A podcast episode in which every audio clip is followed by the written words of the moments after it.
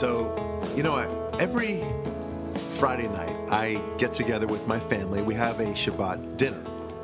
Now, but mind you, it's not that terribly formal. I wish it were more. But, you know, I, I make do with what we have, right? We light the candles, we say the blessing, and what we do is we talk about God in some aspect or another, right? So, for example, we'll talk about what does justice really mean, you know, because in, in the Bible we say, justice justice you shall seek right? So we'll we'll kind of drill down on that and say well why do they say it twice? What you know what is the meaning of that? Um, and that's a lot of fun. Uh, another topic might be about the difference between humans and animals. Why is that you know can we start talking about those differences? And what what, what might that mean? Does that evidence possibly the existence of god?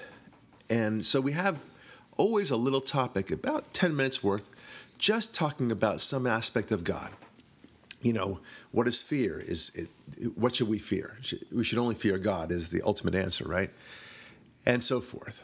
Um, and one of the topics that I had when it came to uh, the, the, the, Shabbat season was about um, who is more, who has an easier life. You know, because this came about because of a very liberal friend of mine who who had a problem in his life, and he said, "Listen, it would be a lot easier for me to believe in God in this situation." Um, and it, it evoked the idea of to me, well, okay, who has it easier? Those who believe in God or those who don't believe in God?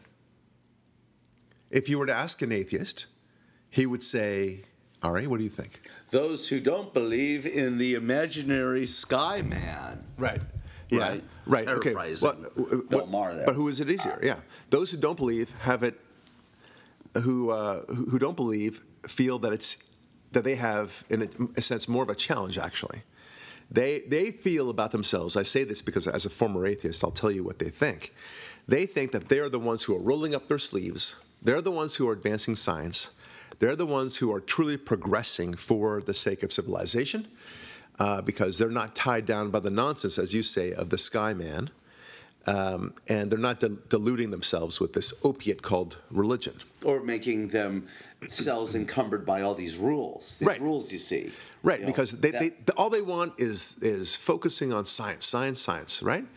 And uh, it, it, it isn't God that makes uh, science, it's man that makes science, and we're the ones responsible. And it's hard work. Thank you very much. You know, and, and they're not living their day to day lives pretending that there's some wonderful structure out there. They are they, they have to work hard for the here and now. Thank you very much. Um, and so they think very highly of themselves, right? And they also think that they're the ones doing the hard work. Uh, to which I say, really? You think so? How about this for a different way of looking at it? The religious person the one who truly has a deep, abiding faith in God, he's the one that knows that he has to be accountable. He's the one who's restraining himself constantly from pursuing his sexual lusts, from imbibing a lot of uh, alcohol, from being irresponsible, from saying, Oh, I just want to live for today, literally today, I mean, and, and no sense of the future. He's the one going to church and synagogue. He's the one you know, giving to charity and, and such like that. And he's the one who sense who has a tremendous sense of family uh, and has a sense of order that needs to be maintained. He's the one who says there is such a thing as evil, and we need to fight evil. These are those are all quite hard things, very hard things, in fact. So for the atheist to say that somehow the the religious person is somehow imbibing into a quest uh, of great facility, it's, it's great ease, uh, it, it is laughable. In fact, who would choose it? If, if you actually could choose it between being religious and being not religious at all, and you know, forget about whether there's a God. No consequences. With no consequences, right? Exactly right. You would. Why would you choose the religious side? I mean, it's of course you wouldn't Let choose me guess. More work, less benefits. I think I'll do that. Yeah. No. I, I enjoy refraining from you know wanton crazy yeah. sex. I'm a masochist. I'll do that. Yeah, exactly. It's a, and I must always tell the truth, right? I you know it's much much easier to simply say you know create a white lie and say this is the reason why I, you know I did something or didn't do something. um, of course it's much easier. And then if I want to, you know, kill somebody, not I'm saying Really? that atheists are say, saying this, but it's very easy. Like this guy's in my way. Uh, he's, you know, I- deserve that promotion.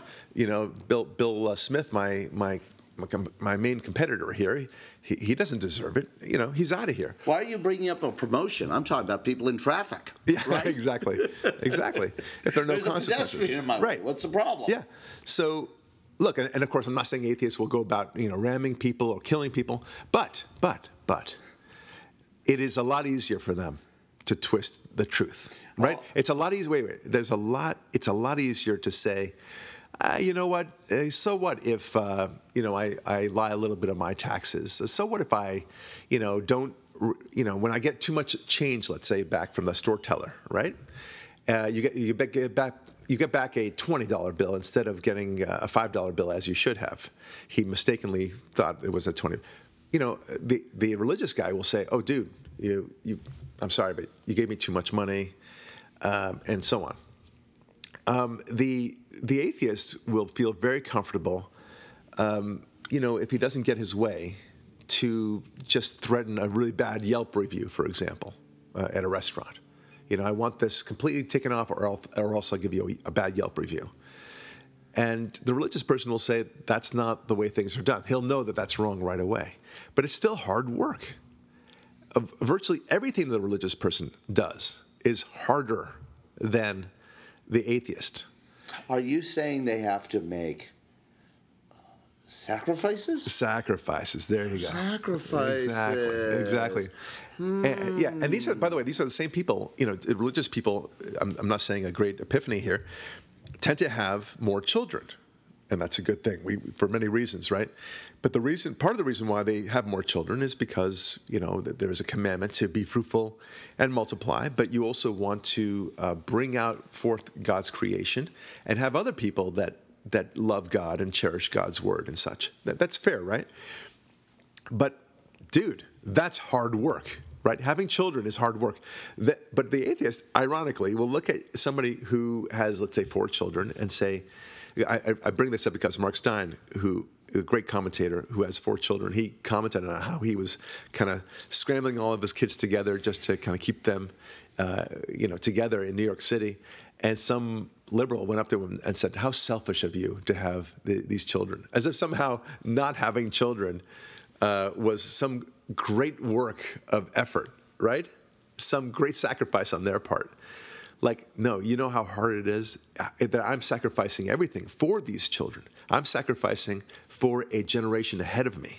Right. This is the, that's the interesting thing. And and is real fast. And I hope this doesn't go straight, but think about the level of sacrifice and the level of the gift that is, because life in America is more pleasant as human life goes than life anywhere in the history of anywhere. Right. Right. Yep. So think of the gift you're truly giving someone who gets to be alive because of you. Yeah. Raised in the structure and love of a one mom, one dad family in America, right? Right. And you're giving that gift to those four kids in Steyn's case. And every offspring of every generation those kids may have. right. It- Provided you can protect this gift called America. Right. Right. And that person, it, I mean, it almost, uh, you know, we've talked about how, uh, you know, I'm a dude and I don't cry, but that almost brings a tear to my eye. How Right.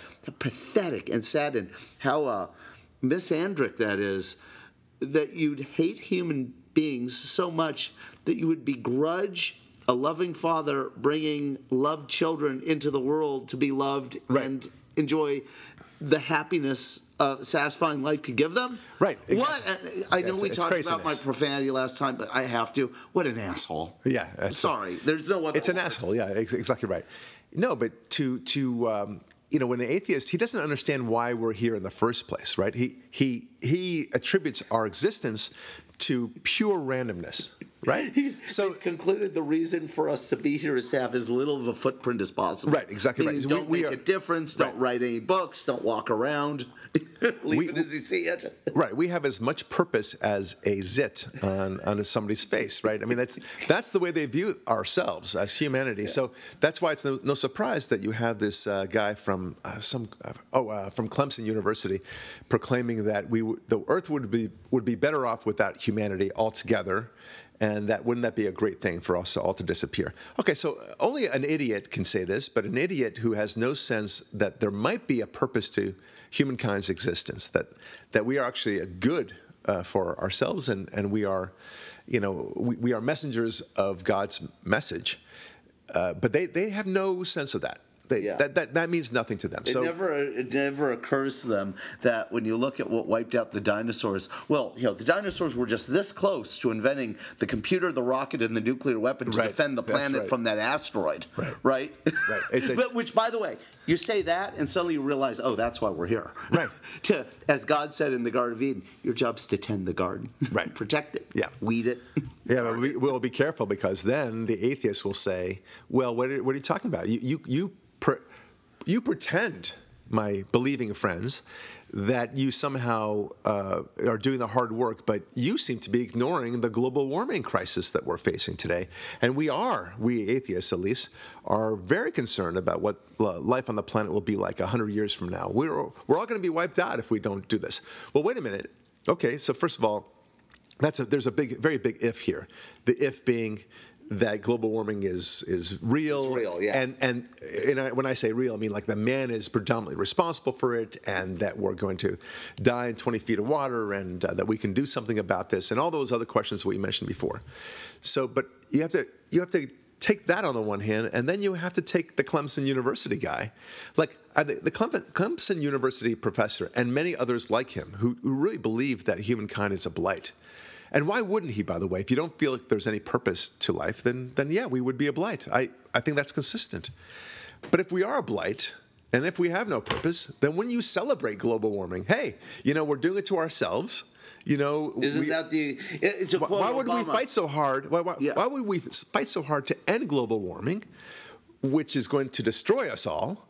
So let's do it, right? Hedonistically, no less. Let's destroy ourselves, and then uh, eventually, you know, the planet will re-heal itself, and the animals can take over, and everything will be wonderful. Can I paraphrase Obama? Yeah. Global warming is the extinction we've been waiting for. right? Yes. And the other th- questions for Mr. Clemson professor, what- his, who's such a despicable character, his name is irrelevant Right. to ever be repeated. Um, does was he celebrating Sandy Hook? Yeah. Was he celebrating Parkland? or the Holocaust? or the Holocaust? Yeah. Or I mean, what atrocities where he was screaming about gun control or whatever else? Because you know they do. Right. Was he? Uh, why wasn't he celebrating them if if human extinction is the goal? Right. Right. Yeah, we're just we're just that much closer to our own human Yeah. extinction. you Any, know? any You know, shooting, why does he complain? Yeah. Yeah, Right? he, he should he should never complain. And and of course, these guys live totally hi- hypocritical lives. I mean, this guy's a professor. Why did he even bother becoming a, a professor? You know, he he wants to study something, right? So, but what's the point? If you feel like we're a blight and we have no purpose, then really, you know what your mission should be? Well, Right. yeah, he's making a shoot, shoot, shoot yourself sort of uh, signal. Uh, I think that was my greatest moment. Yes, It yes, yes, that's right. pantomime, Yeah, mic drop. you filled in the Yes. radio necessary narration. No, but but if if that's your only purpose, I mean, here's what you should be doing if you believe this crap. Really, you know, at the end of the day, what you should do is you should just kind of saunter through life uh, by begging, borrowing, and stealing whatever you can to just kind of fake it all the way through. You know, hang out at your you mean friends. like being a college professor? Yeah, Yeah, good point. Uh, hang out at your friend's, uh, you know, sofa, and you know, constantly crash and um, steal. You know, when people don't, you could get by. I mean, if you're if you have a slight amount of wits about you, you could you could steal a little this, a little that, right? Um, and you can fake it. You can con people into a lot of money. Um, and then next thing you know, you're kind of on easy street. But why would you go for a doctorate, become a professor? Yeah, why would you do all the work, idiot? Yeah, You know, yeah. And, and you make, Make the most amount of money you can and- and get out of it. From there. your opening point, you just uh, close the the square on that circle in- Right. in, a brilliant way by saying, well, who's the idiot now? You did all this work. That's useless. Yeah. Right? Yeah. We're just talking about believe in God, asking for forgiveness, treating other human beings as best as we can, the way we want to be treated, separating the Sabbath from the other days of the week, Right. lighting some candles, saying a couple prayers, a little bread, a little wine, talking about God on the Sabbath, and the rest of the time just doing your best to not. What's what's that thing you said years ago? It was so perfect. That that golden rule from the Torah: just don't be a jerk. Right. right, as right, best you jerk. can. And now you're gonna be a jerk occasionally, but just try to minimize those instances, right? Right, but we- and, and we- that's us, the, Right. the, the God believing. Right. And then, think about how he says, "Look how low I set the bar for life." There, who who couldn't just do that? Right, but it's but it's not easy. That's the funny thing about it is that it does take intense amount of study. Yeah. You know, these are people, uh, and I'm thinking now of both devout Christians and devout Jews, but because we're both Jewish and, and our experiences in the Jewish world, you've got this Simchat Torah thing, which means you know happiness in the Torah, and you relearn the Torah year after year after you reread it, and you're constantly studying it for the nuances. That's hard work, my friends, to interpret that. You know, look, I'm, I'm not I'm a devout Jew in my heart in every way. In terms of my experience and my actual learning, I, I sadly don't have it, but I, I admire those men and women that truly have a deep devotion and they once in a while throw a great phrase to me a great epiphany or at least a, story connection. I think oh that's so great. I got, it's so great. I got to write that down because it's so wonderful. It's it's a one of those digestible nuggets that make life so pleasant right? Like like studying the, the, the notion of Jacob and Joseph, for example, and, and the brothers, right? What I, I love that story so much because it's it's a story where everyone has did something really bad, and everyone did something really good, right? It's it's so nuanced. It's not just a story that Andrew Lloyd Webber, you know, threw together as a play. Right. Which, by the way, the music was pretty good. Yeah. But I'm, I'm, I'm but it's a it's a really fascinating, and you study that story deeply, and there's so much richness to it. But it takes effort to learn that. You have to go to Sunday school and learn this stuff, and learn it again and again. And going to temple and getting dressed, and you know, wouldn't it be easier to say, "Hey, I don't have to go to church uh, this this Sunday or, or synagogue this a, Saturday"? As a fan of The Simpsons, you're. You know, the greatest Simpsons episode ever is when Homer decides not to go to church. Right, I and remember. then Flanders saves him from the fire when he burns down his own house, when he falls asleep on the couch with a scar in his mouth watching football instead Right. of being in church. Yep. Right? yep, yep, exactly right. So, but but it's much easier to stay at home and watch the football game, right? Yeah. Uh, it's much easier to you know just kind of look at porn. It's much easier to drink the beer. It's much easier to just Get kind of. takeout and not say the prayers. Yeah. It's always easier to not do than to do. It's it's it's a lot easier. Eat eat, eat the chips. Uh, eat you know instead of the healthy food. Uh, it's it's easier to just kind of fornicate, and I, I use that term in the literal sense. Just going woman after woman or man after man, as the and case may be. disappearing after each Yeah, tryst. yeah. You, you, you don't involve yourself whatsoever, and you tell yourself, "Hey, look, I'm satisfying my libido, and you know what's wrong with that." You know, so th- th- it's a lot easier being an atheist. That's the point. Yeah, and what you brought up about the Jacob Joseph set of stories, it, it- this is really, I think, where the, the meat is, speaking as a non As it were, uh-huh. is, and this is what's important, is it tells you so much about being human. Right. Uh, Prager once said something I thought that was so brilliant. He said, the reason he knows the Torah is true is because unlike every other book of myth, and of any other god pantheon in the world, there's no lionization. Right. In fact, the very people who were told to be like do such nincompoops things, have such obvious failings, and we tell the story about it. Right. You know, you take the greatest hero, Moses. At the end, he screwed up and hits the rock. Right. Right? When he was told just to talk to it. David, desiring other people's women. Every one of them have these horrible moral failures that they should have known better. Right. And they're the best. Right. Right? Right. It- in any other myth, if it's a king or a god or something, it's Zeus is perfect. Right. Right? Yep. Apollo is perfect. Right. Her- Perfection, perfection, perfection. Hercules, Odysseus, and so forth. Yeah. And then and then the way you were talking about like the way you wish you could yearn to be a better Jew, and I'm using that sort of Sure, loosely as that's fine. just being more observant, more into the ritual. It's kind of like uh, my feeling when we see great art. I would like to have the dedication, the talent of Leonardo, Piet Mondrian, Monet, whatever. Uh-huh. But you know what? it's enough just to appreciate what they did for us. Yeah. Right? Yeah. That's I love that saying, that is enough. Right. Right? It is enough just to know the Torah in your heart because 90% of, of just knowing it creates a fence against immoral behavior that will handle 90% of your uh, ill gotten or ill conceived yearns Right. for bad behavior. Well, here- here's the- even here's- when you fall. Right. The studying part of it is helpful because it's not so much that you want to show God that you are really, you know, bearing your nose Yeah, in these a good books. child or Yeah, you're a good child. It's because you want to do the right thing, and you know, you you want to you appreciate goodness, and you want to study goodness. In the same way, if you want to learn about uh, playing a guitar or high energy physics, right? You, you're going to have to put in the time to do do so, right? Goodness is the hardest thing you can do, and so how do I best learn goodness? we learn all sorts of other things. You're right. Another language, let's say, uh, guitar, like I just mentioned, basketball, to be the best. My, my daughter wants to be the best lacrosse player she can be. Great. And she's practicing all day long. But in terms of goodness, you know, I mean, this is not this is not Barak Lurie's theory, by the way. This is a- anyone will tell you this, uh, and, and I know Dennis talks about this quite a bit. You've got to study the Torah. That's that's where that's your training manual at the end of the day. That's your And- instruction manual for life, said Yeah, yeah. someone I do this podcast with. That's that's right. So it, it's really critical, and I I like to learn other aspects of ways to be good or and ways to avoid evil.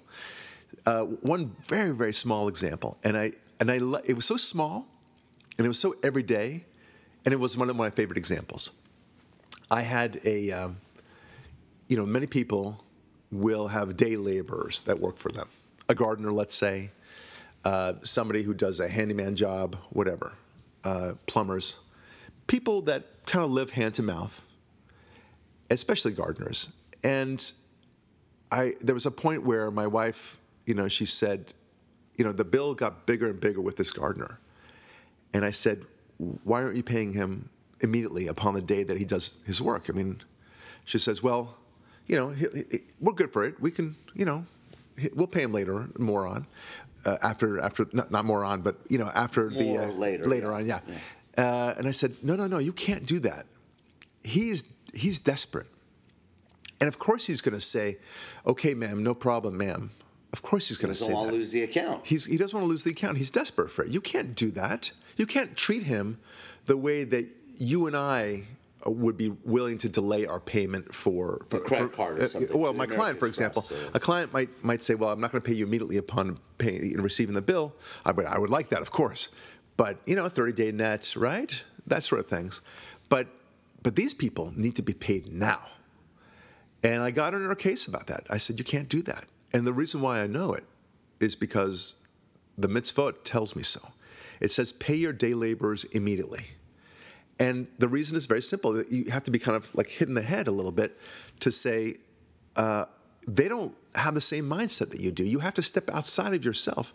Just because you would accept a, de- a delayed payment doesn't mean that they would Or can. or can. Yeah. And you have to. So the, the Bible is basically telling you, don't do that. You you need to understand that that, that would be a wrong thing to do. So these are the mitzvot among many others, and and I love that example because it's so everyday. And it's equal equally true back then, two thousand years ago, as it is today. Well, it, I think there's a couple other la- layers of depth that that are profound. Yeah. That you've enlightened me to it. The first is 2,000 years ago, 5,000 years ago, whatever this scrawl was scrawled. Yeah. Okay. People thought a lot less of the low end person. Right. Right. Human beings were considered essentially disposable if they weren't an important person Right. by 99% of the planet. And for this document to say essentially that the pauper deserves a more timely payment than the king, because first of all, number one, the king can float. Right. Right? He's got his. Right. He'll he'll make it. He can survive the 30, 60, 90 day net. Right. The pauper goes hungry without. And it teaches look how that it, it- you, know the socialists love to redistribute. there's nothing more important to redistribute than respect, right? Right. And think about how that breaks the monopoly of respect and tribute the royal the royal gets, right? Right, right, because now you are obligated to treat your uh, farm animal, your beast of burden, and your low end worker as the first one you pay tribute to, Right. Right? Yeah, yeah, and- I mean and that's that's so it's, it's profound. wonderful. It's very profound, and it also understands that this person is made in God's image, just as as you are. And the fact that you make a lot more money, or even a bit more money, doesn't matter. There's no hierarchy in God's eyes, and you better treat this person the right way. And and. And look, this is the way that you and I, and I, I know that I know that we both have this approach. When we see the security guards at uh, our kids' school, for example, when I see um, the various different people, the employees that work in this building, including the janitors, I get to know them on, on a first name basis. He and I talk, or the, you know, we and I talk, as though we're just regular Joes together. We're going to be talking about the upcoming Super Bowl. We're going to be talking about uh, our kids, talking about life and stuff like that. We have so much in common. The fact that that the janitor makes a lot less money than I do, that that's So quite, what? That's quite irrelevant, right? He's still a, a creature in God's eyes, as far as I'm concerned, and and he deserves my utmost respect. He's landed where he has in life. Uh, for circumstances that I have no ide- idea about, and who am I to judge about it? But I do know that he's a human being, and he deserves my respect for that reason alone. Look, I want to move to a, a slightly different topic, and and but but the emphasis here is that being religious, being observant, uh, working to study God is far more difficult than being an atheist. I wish I could have the life of an atheist while still believing in God somehow. But I know that those two things don't work. The life of an atheist, really, and I, and I know it deeply because I was one, it, it's one where if you are truly intellectually honest about it, truly, you will, you will say to yourself, I, whatever I can get away with, so much the better for me. Okay? Now, you may say, well, it sounds like you were a jerk when you were an atheist, uh, Barak. You know what? All, all atheists should believe this if they are truly intellectually honest. Yeah, and it's, it's like when you. I, And it's I not, see- not even a question of being a jerk, because the word jerk, by the way, is, is a, a value laden phrase, as, as, you know, as kind of uh, derogatory and as uh, street talk as it is. It's still a value laden term based upon what you should be doing, right? Yes. You're a jerk because you're not doing what you should be doing.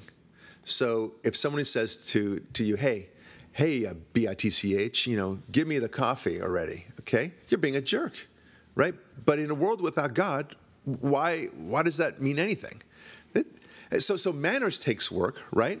Understanding and respecting other people takes work. It's a lot easier to say, give me, than to say, hey, would you mind please passing me whatever, right? Yeah, it's a lot harder. I know you wanted to move on to the topic based on the last point you made of the last segment. Yeah. What you just said also, and connected to this, also shows you how without this foundation, individualism and respect for the individual doesn't exist. Yeah. Because only you're not respecting individuals if you respect only our betters in high places and the celebrities. Yeah. Yeah, right? so true. You're only someone who loves individuals if you respect everyone on the chain. You know, Yeah. uh, from people who have no bearing on your life to people who have the power of, of prosperity or poverty on you. Yeah. Right? And, and also, being a jerk goes a wide range, and you gave probably you know the starkest, the most um, uh, ta tangible of examples. Yeah. Being a jerk, being rude to people you have no reason to be rude to. Right? A barista hands you a coffee here, sir. Thanks, bitch. You know that's uh, that's being an unnecessary jerk, obviously, in a way that's tangible and easy to discern. But aren't you also a jerk if you're walking around doing these two qualities of modern liberals we're surrounded by in West LA and Brentwood. Number one, not savoring America for what it is and thinking, oh, this is just normal and does it deserve, des- Right. deserve protection? I want you to comment on both, so I'm going to say Right. both.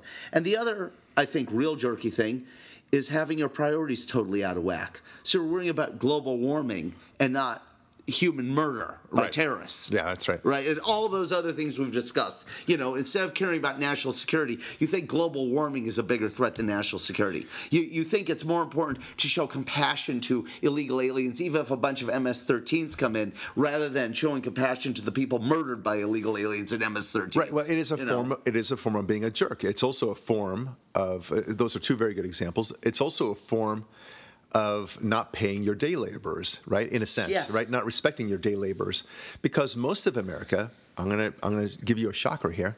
Most of America. Uh, do not go to Harvard and Stanford and are not professorial. Time out, time out, Yeah, time out. I know. Thank effing God for that. Exactly, exactly right. Resume. All right.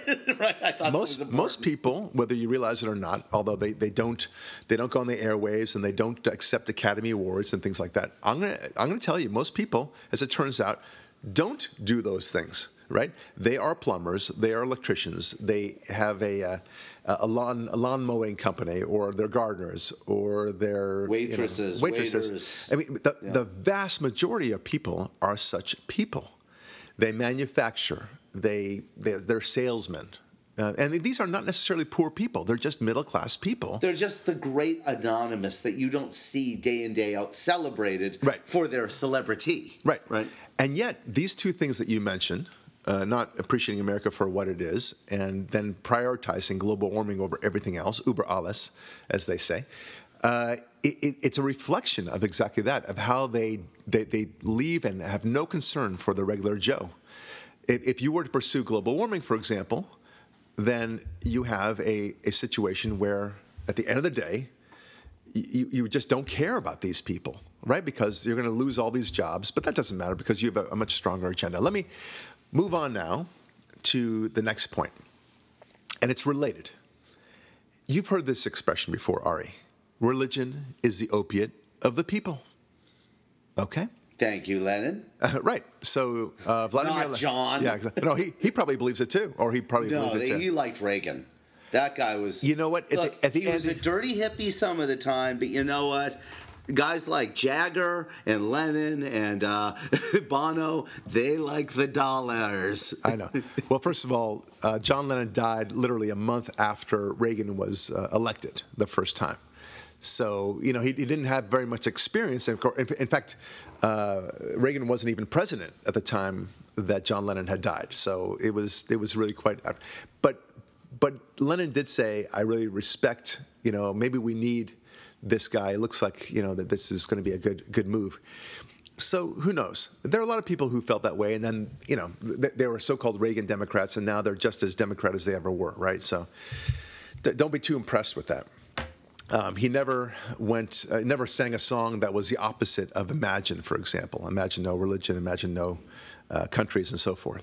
So, He, but, but let's, hold let's- on, he is right now. Okay. right. yeah, exactly right. Yeah, he's all right. Let's move on because I, I was talking about the, the religion uh, as the opiate of the people. Uh, Vladimir Lenin said that, uh, and Marx said. I'm What am I saying? Marx said that, um, and he believed it very strongly, and he had his own interpretation and his own reasons. I don't really care, but we know that that religion, and this is very similar to what we spoke about before. How can it be an opiate? Uh, let, let me get this straight. So here's something that requires you to think very deeply, to question all authority, to understand that God is in charge, to look deeply from within to, to see how you can improve yourself, to understand uh, what it takes to fight evil, to wake up all the time, to recognize evil and, and, and bring it down, uh, to focus on the good. And somehow that's an opiate, right? Yeah, that's something that puts you to sleep, numbs you up, makes you totally out of touch with everything. That's Yeah. an opiate. Yeah. Hmm, Somehow- sounds like a real like like how the how um, Trump is like the worst racist in the world. I don't mean because he's uh, a racist. I mean because. If he was a racist, he'd be the most dysfunctional racist. Right, yeah. Very- very- very what kind of racist would drop black unemployment? That's, that sounds. He's Yeah, not so- good at that. he's not doing a good job then. So religion must be really bad at being an opiate. I Anyway, mean, that- it's not functioning as an opiate, is it? Well, certainly it's not an opiate. That's the point. It's like Yes. you know, like had Karl Marx actually kind of studied a little bit of religion, He knew what he was talking knew about. what he was talking about, Yeah. he would understand. Like uh, maybe that's not a good example of what the opiate is, but there is an opiate of the people, and this is where I want to go. Okay, what is it? I think it starts with an S. Hold on, you're getting there. but it's not. It's certainly not religion. Religion is the exact opposite. If anything, religion awakens people. It keeps you sober. It causes you to be accountable and focus on reality. These are very, very important things. Um, so we know that that's not religion. Okay. So what else could it be? Let, us not go with what you just suggested. No? Okay. Okay. For the time being, uh, what else could it be? Let's let's throw it out. Different ideas. Um, could could it may be drugs themselves, right? I mean, they could be the opiate of the people, but on the other hand, not everyone does drugs. You know, you can be a liberal and a lefty and believe all the global warming nonsense and never have even tried pot once in your life. Okay uh, even Prozac for the matter. I mean, you know, you could say that those are the things. Prescription pills might be the o- literal opiate of the people. Modern media, maybe. Yeah, maybe maybe modern media. You know, you get so hooked on social media and no, modern media. Social, like remember my story last week. I don't I don't remember if it was on our episode or offline. Remember, I told you I watched the CBS News for five minutes, yeah. and it caused my brain to be damaged as if I did oh, crystal meth. Remember that? So that could that's in the cloud. I know, but but it's not as if you enjoyed it. That's the point, right? It's so so that's not. I mean, I, I love that you threw that out as a possibility, but we can see that that's not necessarily an opiate in the same way. Mm. Okay, so what else is out there? Maybe that no no God uh, notion? No, not even that.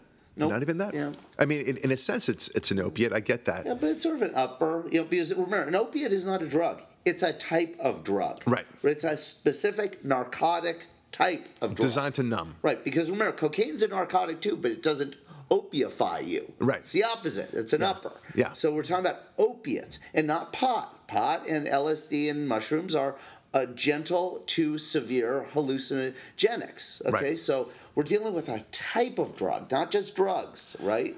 All right. So here is what the ultimate opiate of the people is. Oh, tell me, wise one. Sex. That is the ultimate opiate.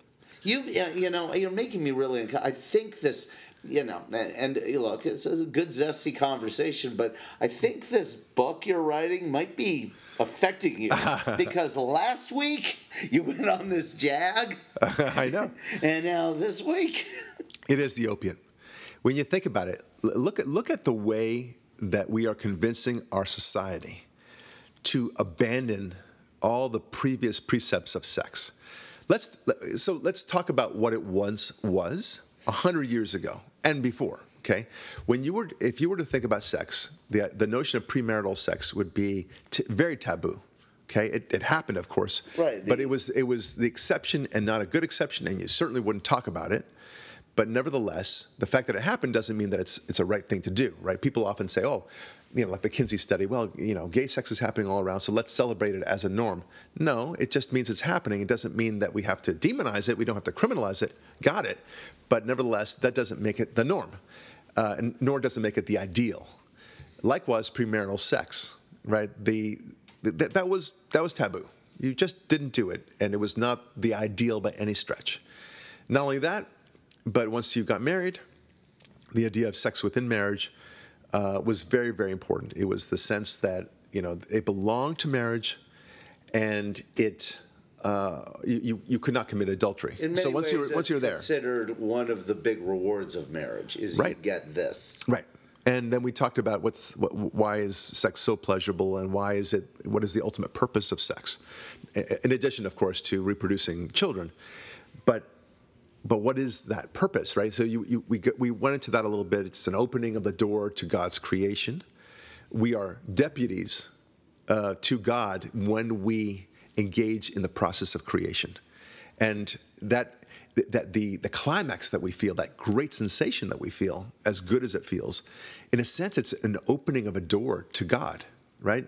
What, what other great feeling can you possibly imagine, right? And we joked around, I think last week, when, when all these people say, you know, when they talk about, I don't know, an astronaut who gets into space and looks down on Earth and he, and he says it's, it's better than sex. Yeah, or hot for Sunday. Right. But we all know that there's no such thing. There's nothing better than sex, really good sex at least, you know, when it's voluntary and all the, all the good stuff. That, that is the, the best feeling by far to anything else. So you'd rather be having sex than jumping off, uh, base jumping off of into a Mexican cave. No, you'd rather be having sex in space. Base jumping right. off Well, while you're doing it, yeah, I guess so. Right. But those things would be incredibly dangerous. All right. so thank you for derailing. Probably not going to last very long. But when- okay, so I'm bringing it back now. The point is that that sex, again, talking about what it was 100 years plus ago, um, sex was considered like, hey, you got to focus on the you know regular male female you know vaginal intercourse, right? We don't we don't uh, we don't celebrate anal intercourse. You we don't just celebrate. said my favorite word. Sorry to stop you. Can you say vaginal again, just please? Thank you.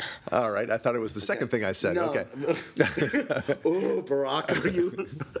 Anyway, Here comes the reveal. Um, it- well, but it, hold on a second here. Um, it, Well, let- let let might be. uh, This is Yeah, important. all okay? right. I, I wouldn't ra- railroad your entire podcast if All right. it wasn't important. And th- remember, I, my job is to try to bring out the best for you, even if I fail. All right. Um, are you talking about? Because I, I see maybe a conflict, and I want to just get your thinking. Because where my mind goes on this, the op- the opiate of the people that I see is surrogate sex. Now, I don't mean hiring a sex surrogate. I'm talking about masturbation being an opiate. Okay. Wait, wait, wait, wait. You're, you're getting, you know, you're getting ahead. those- You're getting ahead of where I want to go. Okay. So we'll get there. Don't worry. Okay. I just first want to establish what it was like 100 years ago plus, just to talk about, you know, why we are where we are. Okay. And it's it's fairly straightforward. So the idea of no premarital sex, sex is reserved for marriage, and if you have sex outside of the marriage, that's a very very bad thing. Okay. In fact, it's it's a Bad there's a results, commandment dangerous disease, all those all those things. You got it. And not only that, uh, going into the disease, disease realm, it's very clear that you know science shows it over and over again. The more sex you have with more multiple people outside of marriage, in particular, uh, very bad things happen. Okay, you you're much more likely to contract an STD. There's so many of them out there. You, you know, and, and there's one that's even deadly called HIV, right? So that's you know these these I mean sex is scary. Yeah. Can we be even more precise on that? Because I think it's il- illustrative. Sex outside of marriage doesn't give you a chance to contract one of these situation diseases. You will. It no. It gives you your only chance. It- Right. it- in other words, it doesn't say you will. You Right. might not. Right. But that you're you will definitely not Right. if you just stay monogamous. That's right. That's a, and that's the that also goes and I love the how liberals not to change subject or anything, but it's just even more to the point how they say, "How dare you suggest abstinence as a way to prevent pregnancy?" No, abstinence is the only way to totally guarantee Exactly. unwanted. All right, okay. Right. But so so we're talking again about the ideals, okay? Because Yes. I'm kind of bringing it back all the time. So no adultery, right? And keeping it within the family. And so when you do decide to have children, you know, you don't know what that child is going to look like. You don't know if it's a boy or a girl, and all the all the things associated with it. But nevertheless. th- th- There's the wanted child. That's a good thing, right? Yeah. So all these things, all these ideals, are built into civilization's mother's milk, as it were. Okay, and it has been this way until I mean, easily a a hundred years ago, but I would say even through the early '60s. Right. And then the '60s came along. Okay, suddenly it was uh, you know whatever feels good is good, right? So you want to masturbate all day long. Okay, that's cool. You want to have, uh, you know, bisexual sex. Hey, that's cool. You want to have sex with as many women and as many men as possible. Hey, that's cool too. Now you're talking. Um, you want to, you know, but but what you're th- that is all going into the realm of, and we're getting into the opiate conversation in a moment. It's this notion. It's appealing to the, the one, the most primal instinct, greater than hunger, greater than thirst, greater than survival itself, is sex. Literally, if you know modern sex behavior, more important than oxygen. Yeah. With, if you know, erotic, uh, autoerotic asphyxiation, Right. which taken several I, people. I don't know that, but let's not even go there. How about Well, that? I'm just saying, you know, some people will choke themselves while having sex. Okay, Right? so this is not meant to as a how-to primer, but nevertheless. I'm so- just making a point, you know. but but what I'm saying is it's so powerful that that is the drug. If you offer somebody the notion that you can go for it sexually in any way you want to, you can descend into that and that and you treat accordingly. Uh, the diseases that you might contract to them as mere rashes, as you know, no big, no big whoop sort of thing. Uh, and now, if you, if you, God forbid, you contract AIDS, which we basically these days have to contract only from you know where, uh, from a, a, certain kind of intercourse. Well, then uh, there's this drug cocktail that will uh, prevent that from uh, you know ever really blossoming into a deadly uh, permutation. So it's all good. It's all good. You know, just keep on you know using those condoms. Great, but sex, sex, sex. You know what? What does it matter? You know, it's like the equivalent of having some good ice cream. What do you care? Um, if both if there's two consenting adults, then you're good to go. And by the way, you know if it's you know you'll see it. It'll come a day where they'll start saying, well, you know, children are have these same feelings too after a certain age, 12, oh, we 13. were there in 2014, Barak. Where were you? uh, I don't know what you're talking about, but well, well, what are you talking about? You know, you know, the pedophilia. Oh, the scandals. You know, yeah, yeah, yeah, No, I understand. But but that's going to come again. That that that notion. Well, that's here to stay. We should. Yeah. Yeah. What's going to happen is they're going to say, look, you know, kids will be the minority age will will go lower and lower. So age of consent. Age of consent, right? So soon it'll be at some point it'll be 16, then 15, maybe even 14, or for that matter, puberty. And then they'll say, look, you know, they have these feelings. You Why know, have it at all? The boys and yeah. girls are are masturbating anyway. You know, so what's wrong with them just kind of doing with each other uh, at the same time? It's just a you know a stimulus and response. Uh, so let's have at it. Let's have some fun. It's all good okay? Your feelings, and let's not repress these children because it only lets them be more of who they are. And they can be fully functioning citizens because they don't have to constantly be, you know, repressed and uh, st- stilted by by n- being told that their feelings are bad. Right. right? So that, that that's how it's going to start playing out. Okay, it's it's pretty easy to predict that one. But anyway, the bottom line is there was a time of standards and those standards were very restrictive and maybe too much so. I don't know. You can call the Victorian standards if you want. Well, whatever they were, what they and I think this is your point. Whatever they were, those standards led to the greatest culture on earth. Bingo. That led to the greatest civilization on earth. Right. They and that, as to quote God from Genesis, was good. right. right. Right. Understatement of forever. Right. It's very good. And it's at the end of the day, you have, you know, sex. Sex is the ultimate opiate, right? More so than opiates themselves. You know, because because we're all tied by sex. We're all the very least, even if we never have sex in our entire lives, we, we're the product of sex. Yeah. Well, right? I would, I wait, wait, wait, wait. Yeah.